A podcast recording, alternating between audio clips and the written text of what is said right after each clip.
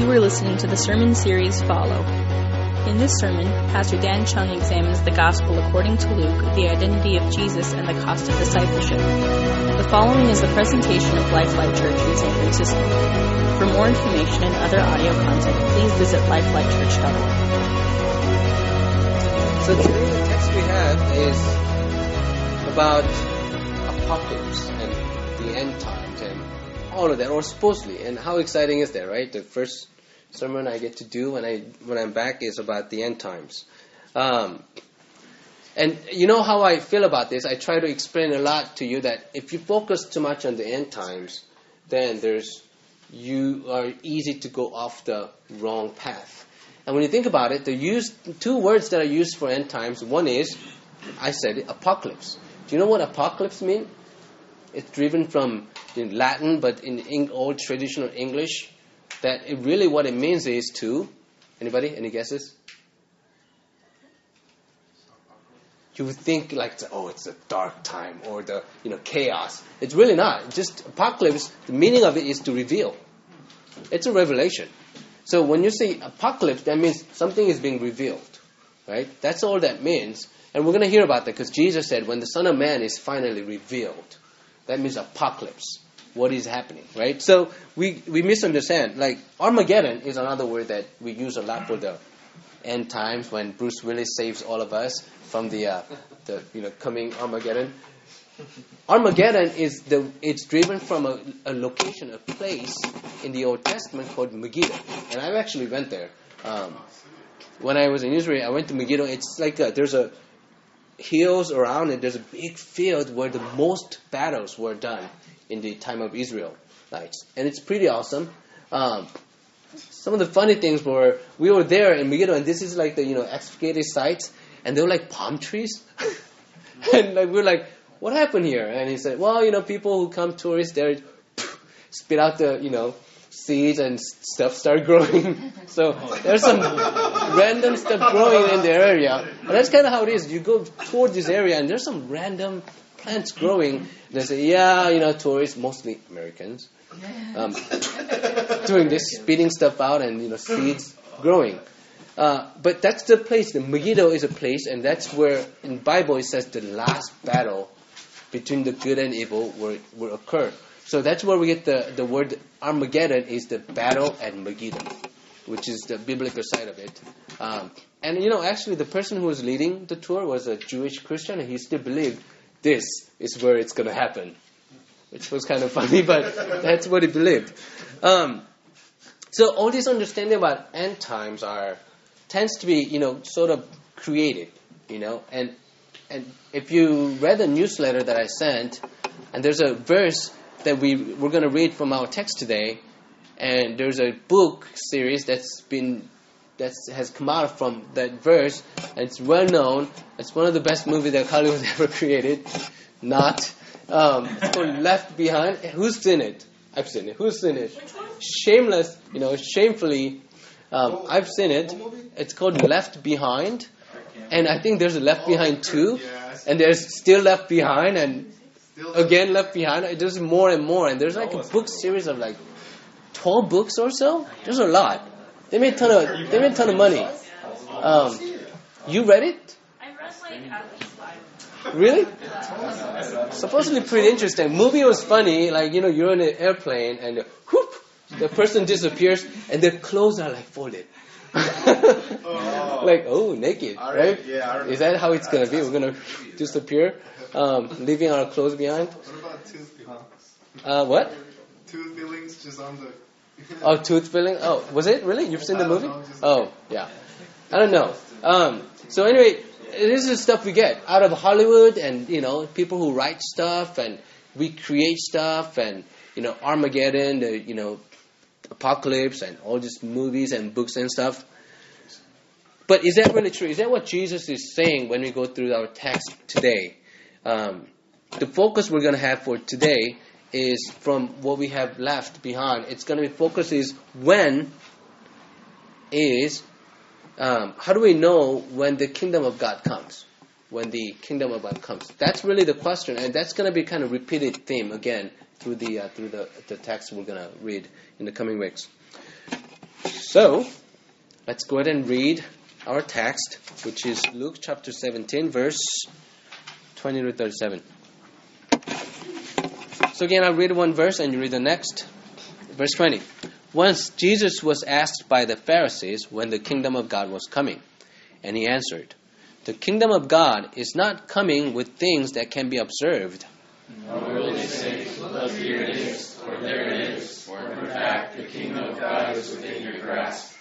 Then he said to the disciples, "The days are coming when you will long to see time of the days of the Son of Man, and you will not see it. They will say to you, 'Look there, look here, do not go, do not set off and pursue.' For as the lightning flashes and lights up the sky from one side to the other, so will the Son of Man in his day. The first must endure which does everything rejected by his generation. Just as it was in the days of Noah, so too it will be in the days of the Son of Man.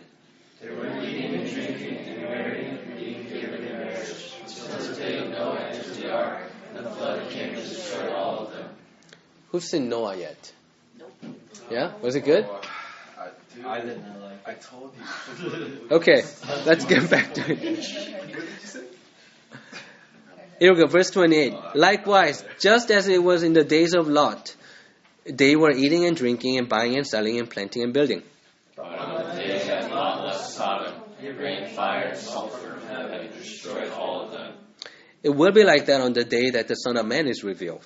On that day, anyone on the housetop who has belongings in the house does not come down to take them away, and likewise anyone in the field does not turn back. Remember Lot's wife. Those who try to make life secure will lose it, but those who lose their life will lose it.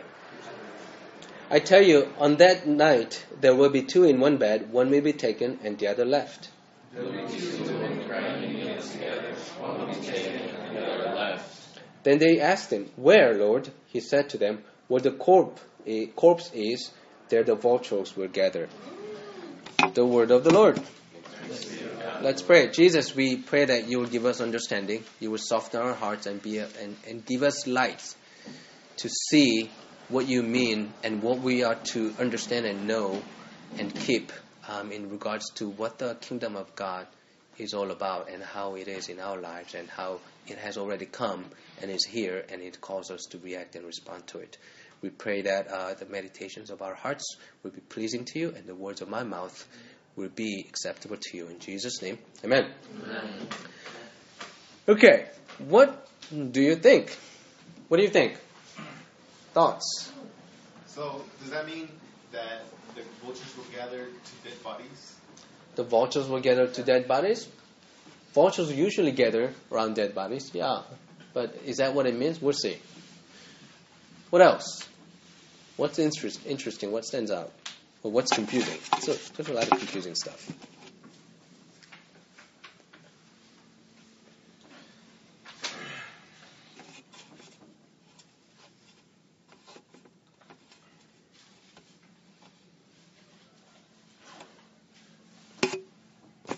He compares the ending they're looking for to Sodom and the story with Noah. There's a comparison of the days of Son of Man to the days of Noah and the days of Lot, which is Sodom and Gomorrah, right? That's interesting. What else?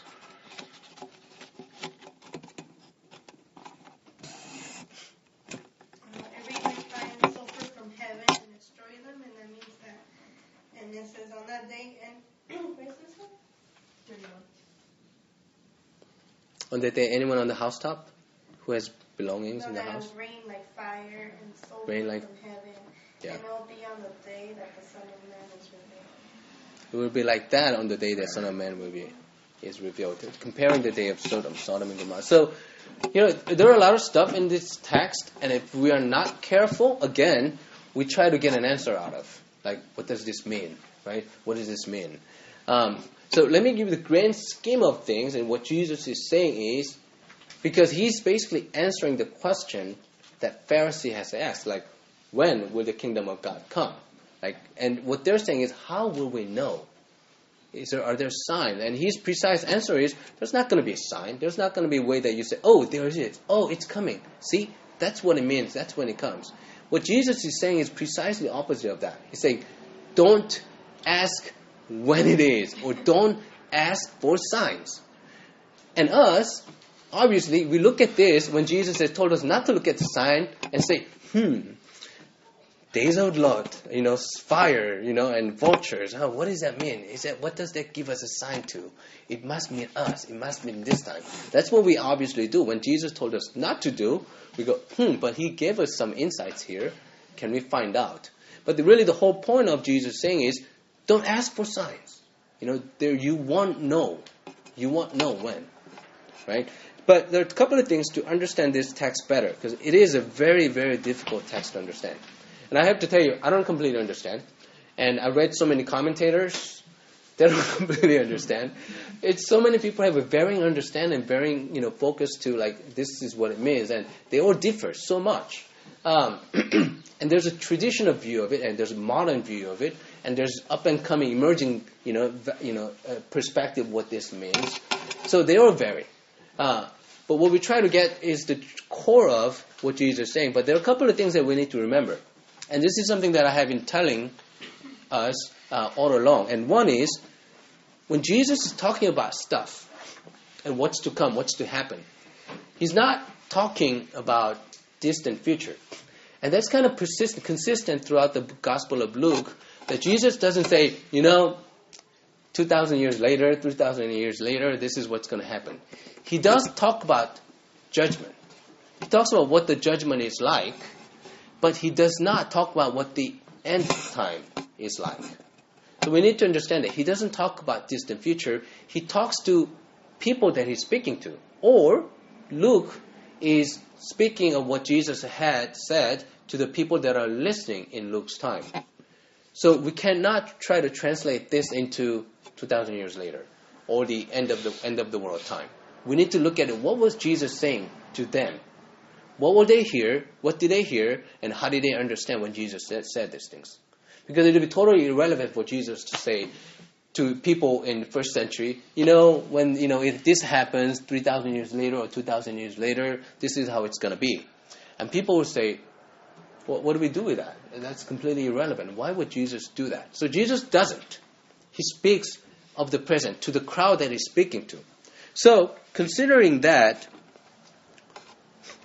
what does Jesus mean? Especially when it says in verse 31 and verse 34 and 35 about, what happens about verse 31. On that day, anyone in the housetop belonging were, in the house must not come down to take them away, and likewise anyone in the field must not turn back. And he talks about how one will be taken up and one will be left behind, right? So what does Jesus mean when he says that stuff?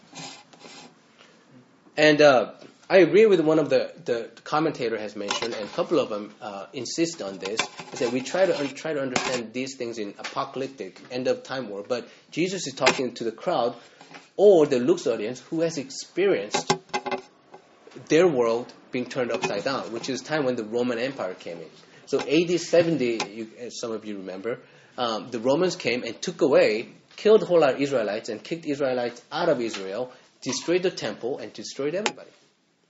So that's might be, and I say might because there is no complete, perfect answer to this, might be what Jesus is saying. And it seems, makes sense that Jesus is saying, this is what's going to happen. There's going to be chaos coming, the end of the world to you, and you shouldn't go up and try to grab your stuff. You should just run. When you see Romans coming, run. The vultures mean the same in this context, or in the same word as eagles. And eagles were the symbol of Roman Empire. So Romans are coming. And when he says the one will be left behind and one will be taken, the one who's taken isn't being taken up into heaven, as we like to understand, or some people like to understand. That's not what it means. The one will be taken is actually one who's been taken to the doom. The Romans are going to come and take you. And if they're going to come take some of you will be left behind, some of you will be gone. But what about the bed analogy? One person will be sleeping. That's what it means. In ordinary day, like when there's nothing seems to be wrong, all of a sudden there's going to be chaos. And they're going to come and get you, some of you, and some of you will be left, and some of you will be taken away. Jesus is telling him, this is what's going to happen. And here's why Jesus would tell you this stuff. And we're going to move on to that. Because in verse 30 it says, as Jesus was talking about this, it says, it will be like that, and we'll talk more about that, when the Son of Man is revealed. Son of Man is revealed means it talks in the context of greater Luke, and we'll continue to talk about this in coming weeks, is when Jesus is vindicated. That who Jesus was has been vindicated to the people who are alive, people who know about Jesus in first century, when the Romans come and take them away. And what that means is also we have to understand the term Son of Man.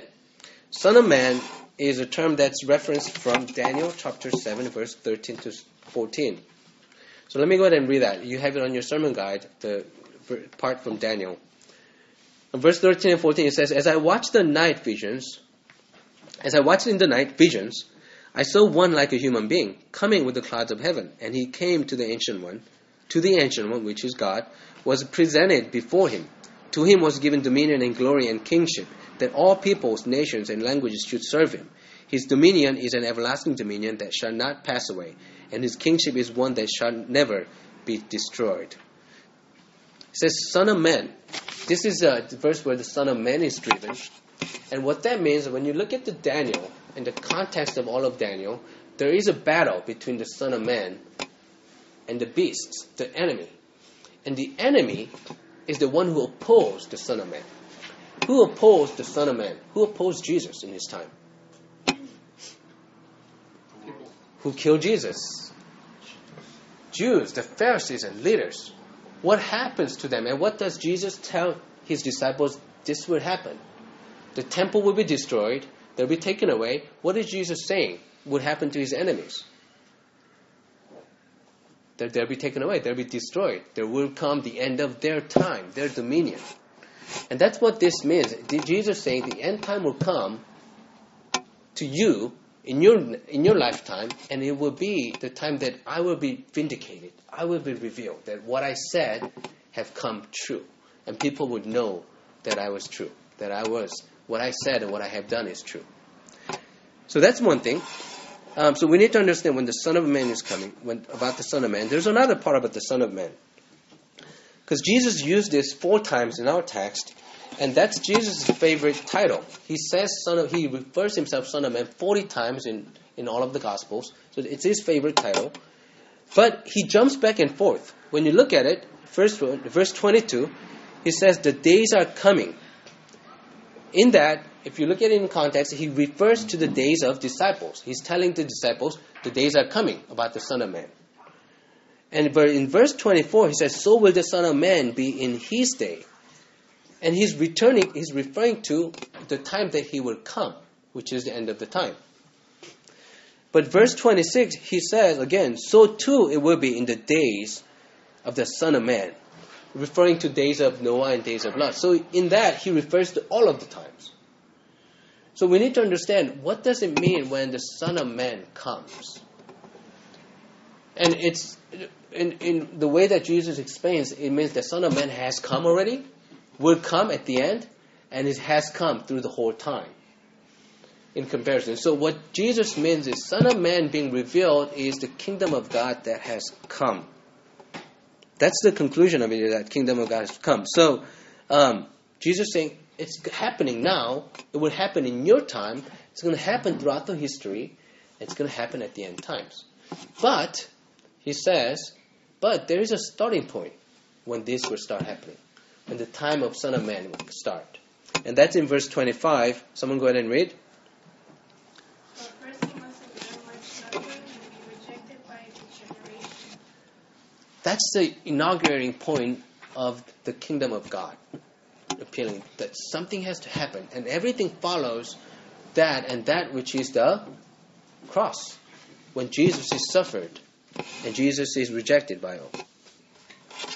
So, the whole point of Son of God, the time of Son of God, is about the kingdom of God. And kingdom of God is how are we to understand the kingdom of God. And verse 21 is really the key verse in this. At the end of verse 21, it said, "For in fact, the kingdom of God is within your grasp."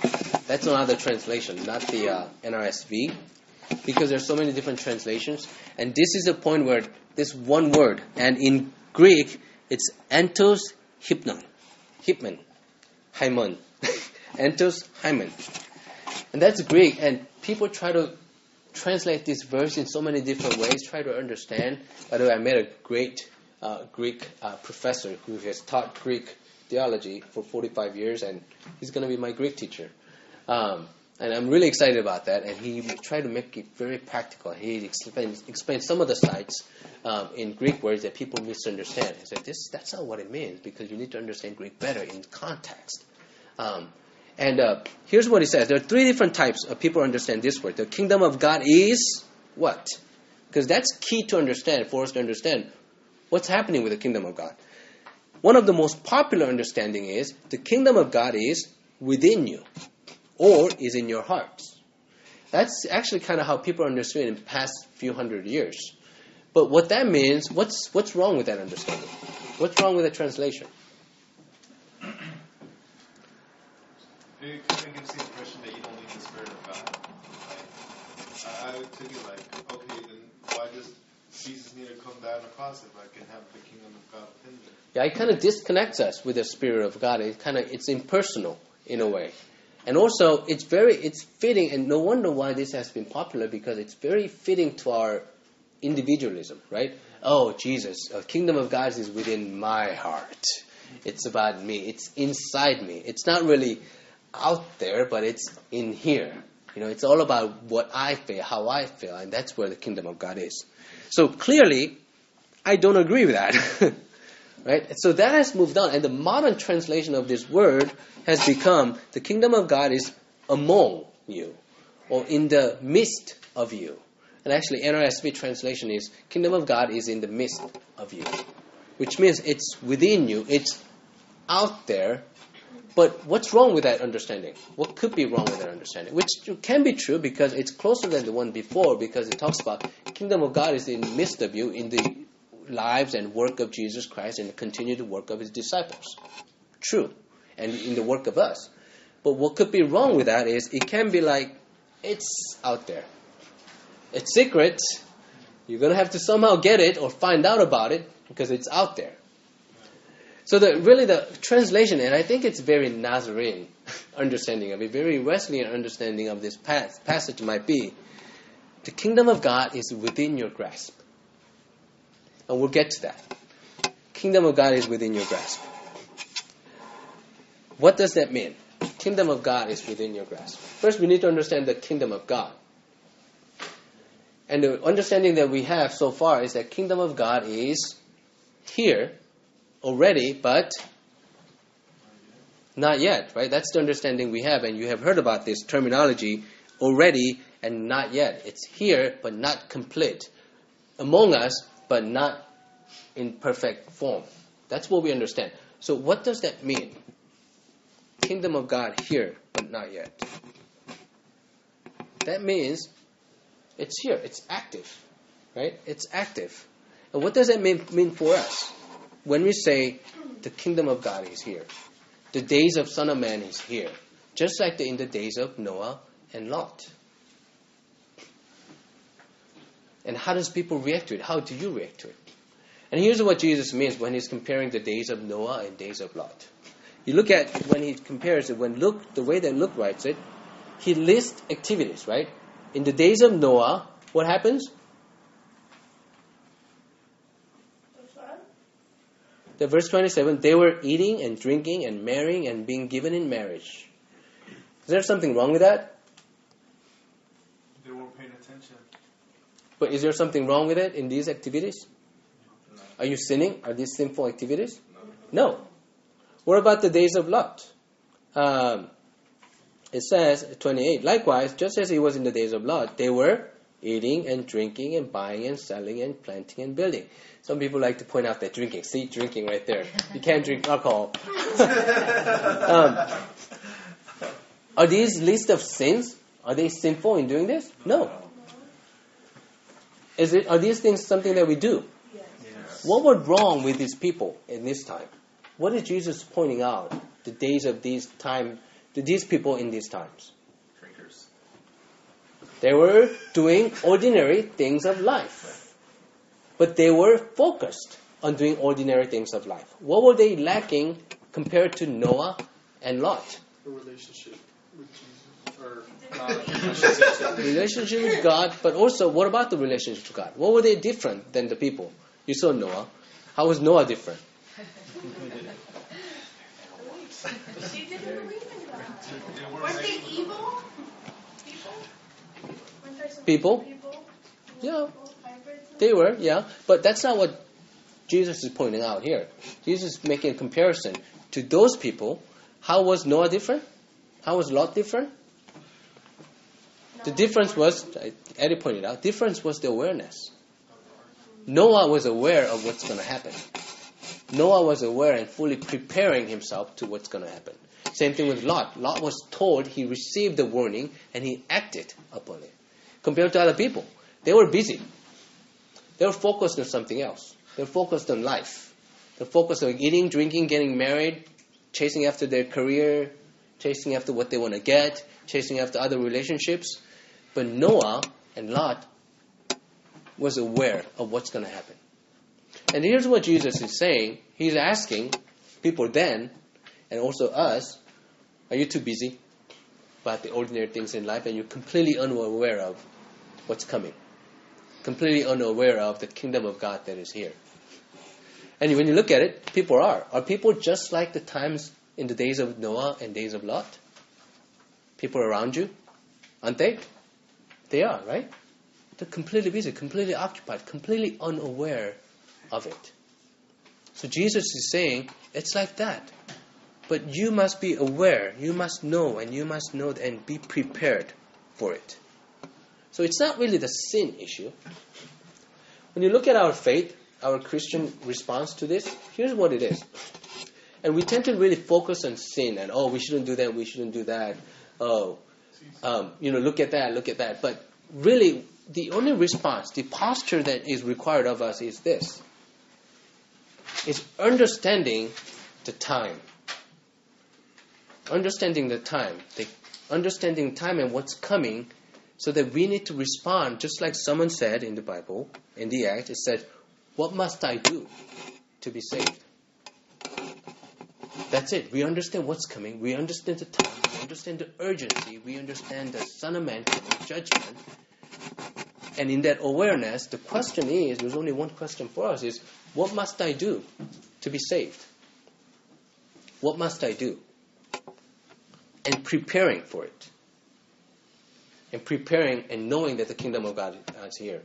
And when I say the kingdom of God, I think our most response is, how do you feel about kingdom of God?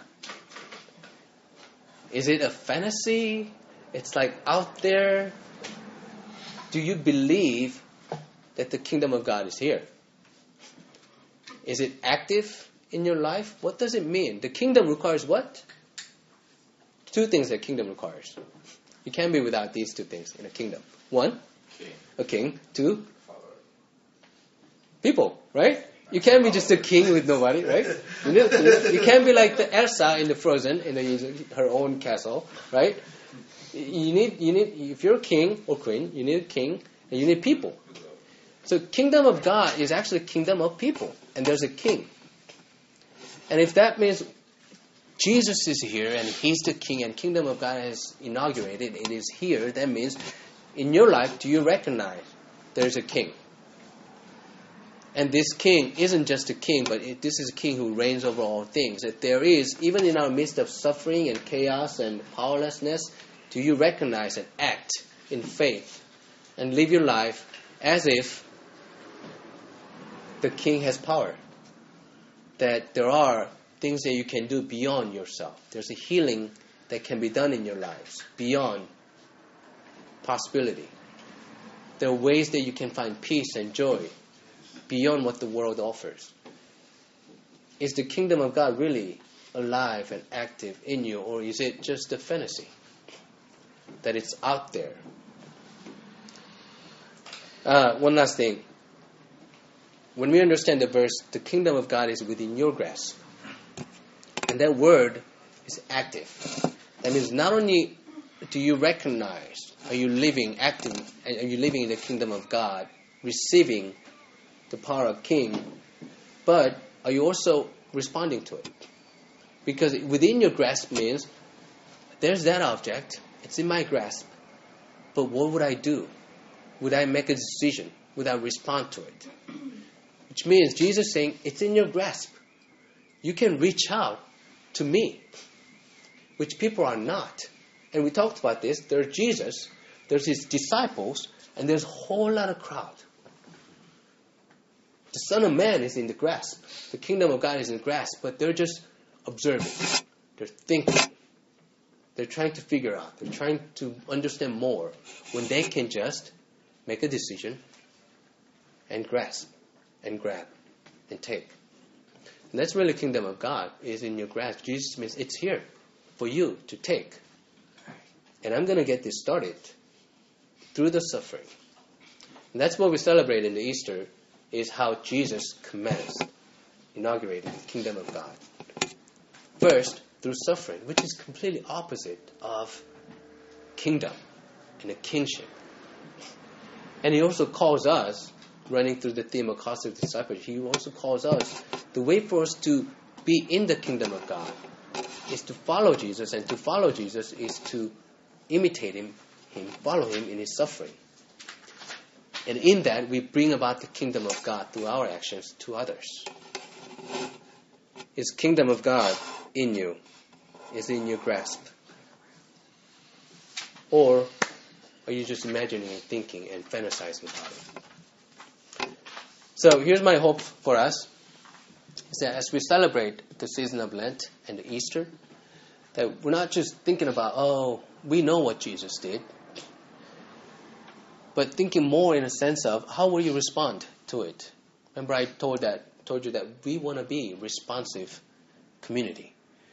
The words that we have received today demands our reaction, demands our response. Are you going to follow and grasp and make decision for the kingdom of God, or will you sit back and just observe? Will you act on it so that the kingdom of God can be brought to others, even through our suffering as Jesus did? Let me pray.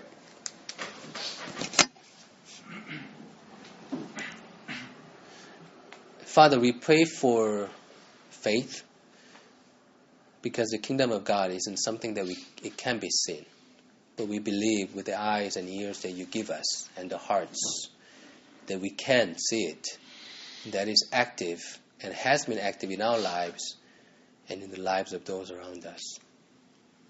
God, I pray that all of us will not just sit back, but recognize and be aware that the kingdom of God is here and it's coming to be fulfilled, and that we act on it. Then may we decide on pursuing you and following you and acting so that others will also know that you rule the world, that you are the Lord of Lords and King of Kings. In Jesus' name, amen.